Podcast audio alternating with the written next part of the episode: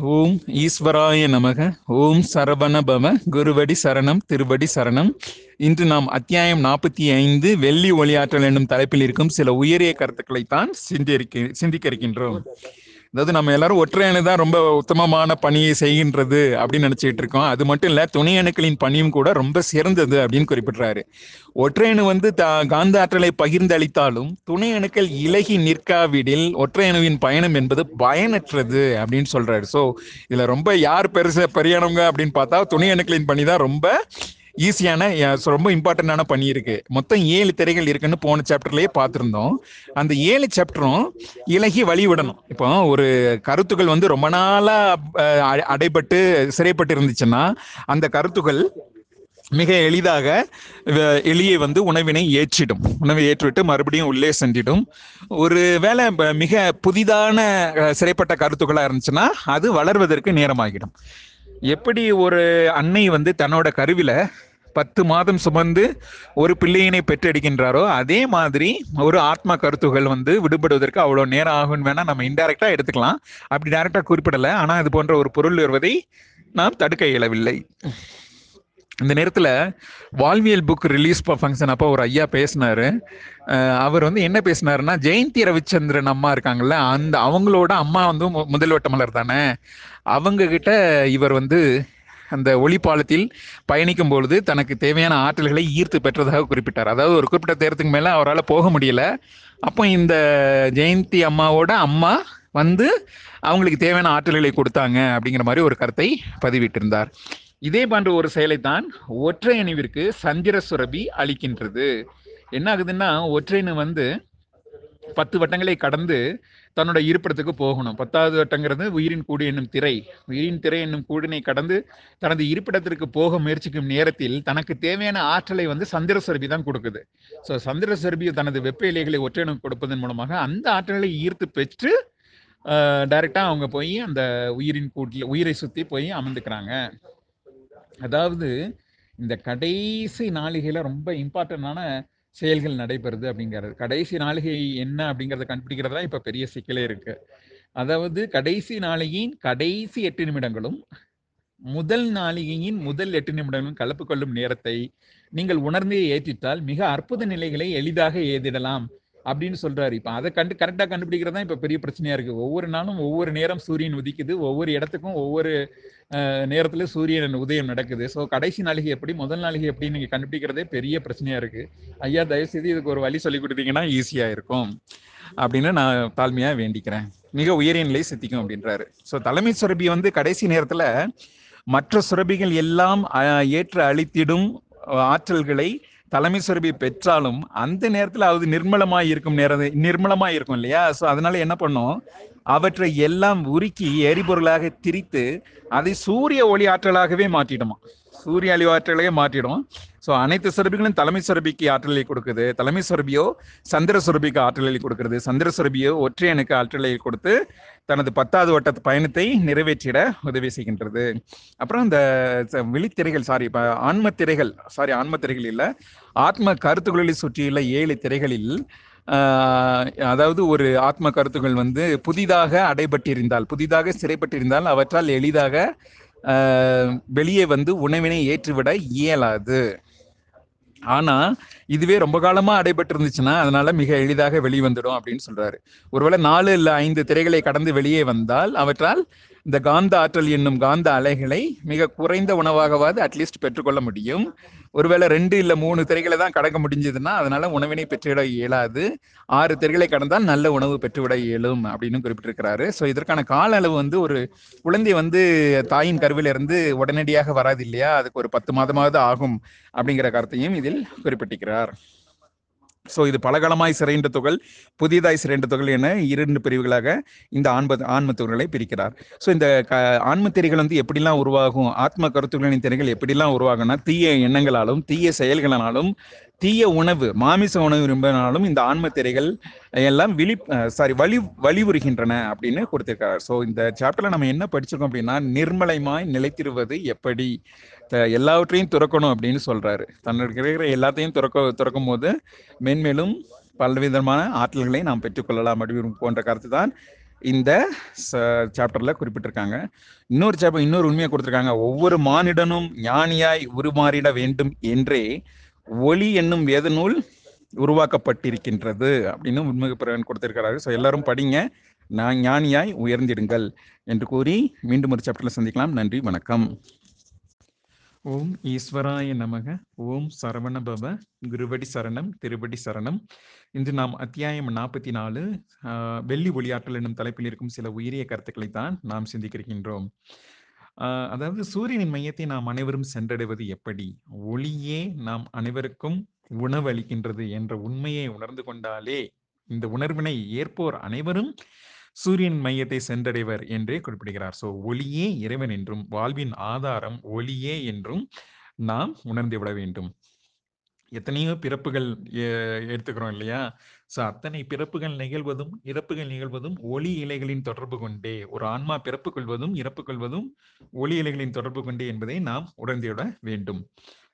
இந்த வெள்ளி ஒளியாற்றல் வரும் நேரத்துல எல்லா சிறபிகளும் மாற்று செயல் செய்துகிறது. ஏன் மாற்று செயல் செய்கிறதுன்னா ஒரே செயலை தொடர்ந்து செஞ்சுக்கிட்டு இருந்தா கழிவுகள் பெருகிடும் என்றும் அதே செயலினை மாற்று செயலாய் செய்திட்டால் ஆற்றல்கள் சுழற்சி முறையில் பரவிடும் என்று குறிப்பிடுகின்றார். ஃபார் எக்ஸாம்பிள் நான் எல்லா புக்கையும் படிக்கும் போது நான் வந்து ரிவர்ஸ்ல படிக்கணும்னு தான் நினைப்பேன். ஏன் அப்படி தோணுதுன்னே தெரில ஒரு ஆனந்தவுடன் படித்தாலும் சரி எந்த புக் படித்தாலும் நான் ரிவர்ஸ்ல படிக்கணும்னு நினச்சிக்கிட்டே இருப்பேன். இன்ஃபேக்ட் நான் பிரெயின் புக்கை வந்து என்னோட கலீக் ஒருத்தர் டீனு அவர் எத்தியோப்பியன் அவர் கொடுக்கும்போது சார் நீங்கள் ரிவர்ஸ்ல இருந்து படிங்க. அதாவது இந்த சாப்டர்லாம் இந்த டெஸ்ட்ரக்ஷன் அழிவு என்னும் சாப்டர்ல இருந்து படிச்சீங்கன்னா உங்களுக்கு ஈஸியா புரியும். ஏன்னா அவர் வந்து ஒரு எத்தியோப்பியன். அவருக்கு வந்து ஆன்மானா என்னன்னு தெரியாது. மற்றபடி எந்த உயிராற்றல்கள் என்ன செயல்கள் செய்கின்றன ஆன்மா அந்த மாதிரி எந்த ஒரு செயலினுமே தெரியாத நேரத்துல அப்படி ஒரு அட்வைஸ் அவருக்கு கொடுத்தேன். சரியா தவறா என்பதை நாம் விவாதித்திடலாம். ஸோ இந்த நேரத்துல அணுக்களின் கழிவு நீக்கமும் அணுக்களுக்கு உணவளிக்கும் செயலும் ஒன்றாகவே நடைபெறுகின்றது. அதாவது ப்ராடக்ட் லைஃப் சைக்கிள் அப்படின்னு ஒன்று இருக்குது தெரியுமா? இண்டஸ்ட்ரியல் டைமில் சொல்லுவாங்க. ஒரு ப்ராடக்ட் வந்து வந்துச்சுன்னா இளையராஜாவே எடுத்துக்கலாம். இளையராஜா எவ்வளவு பீக்கில் இருந்தார் இப்போ இருக்கிறாரா? அப்போ ஒரு ப்ராடக்ட்டுக்கு ஒரு லைஃப் சைக்கிள் இருக்குது பிறக்கணும் வளரணும் மெச்சூரிட்டி என்னும் உச்ச உச்சக்கட்ட நிலையை அடையணும். அதுக்கப்புறம் கொஞ்சம் கொஞ்சமாக தளர்வுற்று அழிவுற வேண்டும். இதுதான் ப்ராடக்ட் லைஃப் சைக்கிள் ஸோ இதே மாதிரி ஒரு செயல் தான் எல்லா அணுக்களுக்கும் உள்ளேயும் நகழ்கிறது இப்போ நமக்கு வந்து ஏழு திரைகள் இருக்கின்றது என்பதை உணர்ந்த நிலையில் ஆத்ம கருத்துகள்களுக்கும் ஏழு திரைகள் இருக்கும் என்ற அரிய உண்மை இந்த சாப்டர்ல குறிப்பிடப்பட்டிருக்கிறது. ஸோ ஒவ்வொரு ஆத்ம கருத்துகளும் துணை அணுக்களால் சூழப்பட்டிருக்கும். அந்த துணை அணுக்களோ ஏழு திரைகளால் ஆனது.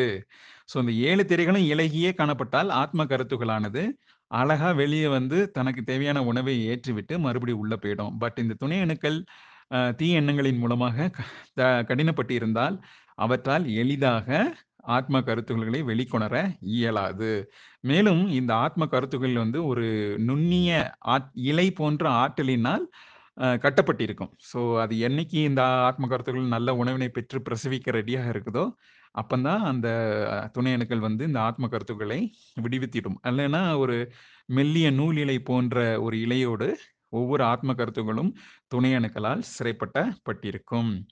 ஸோ இந்த வெப்ப ஆற்றல் கொண்ட ஒற்றையணு என்பது காந்த ஆற்றலினை ஈர்த்து துணை அணுக்களுக்கு எல்லாம் சாரி ஆத்ம கருத்துக்களுக்கு எல்லாம் உணவளிக்கின்றது என்பதால் வெப்பத்தன்மையினை கொண்ட ஒற்றையணுவால் காந்தத்தன்மையினை ரொம்ப காலத்துக்கு சேமித்து வைக்க இயலாது. அதாவது ஒரு ஏழு நாளிகை நேரத்துக்கு மட்டும்தான் சேமித்து வைத்திடும் மற்ற நேரத்தில் எல்லாத்தையும் அது எல்லாத்தையும் ரிலீஸ் பண்ணி தான் ஆகணும். மோரோவர் இந்த தன்னோட பயணத்தையும் முடிச்சுக்கிட்டு அந்த ஏழு நாளிகைகளுக்குள் பத்தாவது ஓட்டத்தை அடைந்தால் மட்டும்தான் ஒற்றை அணு தன்னோட இருப்பிடத்தை அடைய இயலும்.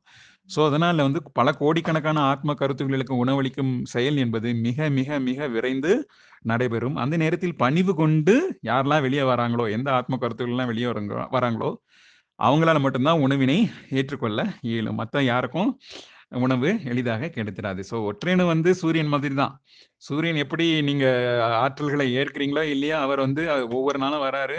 தனக்கு ஒ- புவிக்கும் மனிதர்களுக்கும் சிரசினுக்கு ஒளி கொடுத்துக்கிட்டே இருக்கிறாரு. நீங்க ஏற்கிறீங்க ஏற்கலைங்கிறது அவரோட கவலை கிடையாது. ஒற்றையனவும் கிட்டத்தட்ட அதே தான் நீங்க கேட்குறீங்க நீங்க உணவு எடுத்துக்கிறீங்க எடுத்துக்கலங்கிறது அவங்களோட கவலை கிடையாது. அவங்க வந்து பயணித்துக்கிட்டே இருப்பாங்க. அந்த நேரத்துல யார் முன்னாடி வந்து பணிவோடு உணவினை ஏற்கின்றாரோ அவர்களே உணவு அளிக்கப்படும். ஸோ இது போன்ற கருத்துக்கள் தான் இந்த சாப்டர்ல கொடுத்துருக்காங்க. பணிவினை வளர்ப்போம். ஒற்றை அணுவிற்கு வீரியத்தை கூட்டிடுவோம். மிக எளிதாக ஆத்ம கருத்துக்களை விடுவிப்போம் என்று கூறி நன்றி கூறி விடைபெறுகிறேன். மீண்டும் ஒரு சாப்டர்ல சந்திக்கலாம். நன்றி வணக்கம். ஓம் ஈஸ்வராய நமக. ஓம் சரவண பவ குருபடி சரணம் திருபடி சரணம். இன்று நாம் அத்தியாயம் நாற்பத்தி மூணு வெள்ளி ஒளியாற்றல் என்னும் தலைப்பில் இருக்கும் சில உயரிய கருத்துக்களை தான் சிந்திக்க இருக்கின்றோம். அதாவது கடைசி ஐந்து நாளிகைகள் அதாவது இரவு ஒரு மணியிலிருந்து மூன்று மணி வரை எந்த உயரிய செயல்கள் நடைபெறுகின்றது? என்பதை பற்றி தான் இந்த சாப்டர் வந்து குறிப்பிடுகிறது. இது பற்றிய உயரிய கருத்துக்கள் ஆத்மாவின் சுயசரிதம் என்னும் புக்கில் இருந்தாலும் அதனுடைய தொடர்புடைய கருத்துக்கள் தான் இந்த சாப்டரில் வந்து பதியப்பட்டிருக்கின்றது. அதாவது பல கோடி ஆத்ம கருத்துக்கள் விடுதலை பெறாமல் துணை அணுக்களால் சிறை வைக்கப்பட்டு சிரசனில் காத்திருக்கின்றன. அவை உணவு பெறுவது எங்கினம். முதல்ல வந்து குருதியானது இலகி இருக்கணும். நல்ல எண்ணங்களும் நல்ல செயல்களும் நல்ல உணவும் குருதியினை வந்து இலகியே வைத்திருக்கும். அப்படின்னு குறிப்பிட்டிருக்கிறாரு. ஸோ முதல்ல குருதியை இலக்கணா வச்சுனா தான் எளிதாக ஒற்றையணு அளித்திடும் உணவு என்பது துணை அணுக்களையும் மீறி உள்ளே உள்ள ஆத்ம கருத்துக்களுக்கு சென்று அடையும். ஸோ இந்த காந்த இணையில் பயணித்து வரும் ஆகாய மூலக்கூறுகளை ஒற்றையணி ஏற்ற உடனே சிரசின் மையத்தில் உள்ள ஆத்ம கருத்துக்களுக்கு உணவளிக்க வந்துவிடும். ஸோ இந்த காந்த அலைகளை ஆத்ம க- ஆத்ம கருத்துக்களாவது நல்லா உணர்ந்த உடனே அவை ஒவ்வொன்றாய் வெளிப்பட துவங்கிடும். இதே நேரத்தில் ஒரு அற்புதமான அதிர்வலை என்பதும் நரம்பிலைகளில் தோன்றிடும். ஸோ இந்த அதிர்வுகளை உணர்ந்த உடனே எல்லா ஆத்ம கருத்துக்கள்களும் மையத்தில் இருந்து வெளிப்பட்டு உணவினை பெறுவதற்காக மேலே வரும். இதே காட்சியினை தான் இந்த இரு ஆஹ், ஆன்மத்துகளும் விழிகளின் மையத்தில் குடிகொண்டுள்ள ஆன்மத்துகளும் வெளிப்பட்டு வந்து இந்த அற்புதமான காட்சியை கண்டு அளிக்கிறோம் அதன் மூலம் உணர்வு நிலைகளும் பெருகிடும். உயரான்மாக்களின் தொடர்பும் கிட்டிடும் அப்படின்னு சொல்றாரு. ஸோ இந்த நேரத்தில் வந்து சந்திர சுரபி மட்டும்தான் வீரியமாக பயணி பயணிக்குது. மற்ற தலைமை சுரபி வந்து நிர்மலத்தன்மையை அடைந்து விடும் ஸோ சந்திர சுரபி வந்து அந்த வெப்ப மூலக்கூறுகளை எல்லாம் ஏற்று ஒற்றையணு கொடுப்பதனால அந்த ஒற்றையணு என்பது தனது பயண பயணத்திற்கான எரிபொருளை பெற்றுக்கொள்கிறது. ஸோ முதல் இரு நாளிகைகள் வந்து ஏன் தே தேவைப்படுதுன்னா முதல் நாளிகையில் ஒற்றையணு வந்து இடது வெளியில் உள்ள ஆத்ம கருத்துகளுக்கு சாரி தந்தையின் தாயின் ஆன்மத்துகளுக்கு உணவளித்திடும். இரண்டாவது நாளிகையில் தந்தையின் ஆன்மத்துகளுக்கு உணவளித்து விட்டு அதன் பிறகு சிரசின் மையத்தில் துணை அணுக்களால் சிறைப்பட்டுள்ள துணை ஆத்ம கருத்துகளுக்கு உணவளிக்க வந்துவிடும். ஸோ எல்லா கருத்துகளும் எல்லா நேரத்திலையும் எல்லா நாள்லையும் ஒரே விதமான உணவை ஏற்றுவிடாது. அதை ஏ அவை ஏற்றிடும் உணவின் தரமும் அளவும் மாறுபட்டிருக்கும். அதே நேரத்தில் சில துணை அணுக்கள் வந்து கெட்டிப்பாக இருந்துச்சுன்னா ஆணவ அணுக்களோ கர்ம வினை அணுக்களோ மா- மாயத்திரைகளோ ரொம்ப கெட்டிப்பாக இருந்துச்சுன்னா அந்த து- ஆத்ம கருத்துக்களால் துணை அணுக்களை மீறி வெளிவர இயலாது. ஸோ அதனால விடுதலை பெற இயலாது. அதனால தான் விடுதலை வந்து ஆன்ம விடுதலை என்பது ரொம்ப தாமதமாகி கொண்டிருக்கிறது. அப்படின்னு சொல்லியிருக்கிறாரு. ஸோ அது அந்த சாப்டரோட மைய கருத்து. உணர்வு நிலை பெருகிடும் அப்படின்னு சொல்றார். ஸோ உணர்வு நிலைகள் பெருகிட இந்த வெள்ளி ஆற்றலை உணர்ந்தே ஏற்றிட வேண்டும் என்பதே இதன் மைய கருத்தாக இருக்கிறது. ஸோ அடுத்த சாப்டர்ல சந்திப்போம். நன்றி வணக்கம்.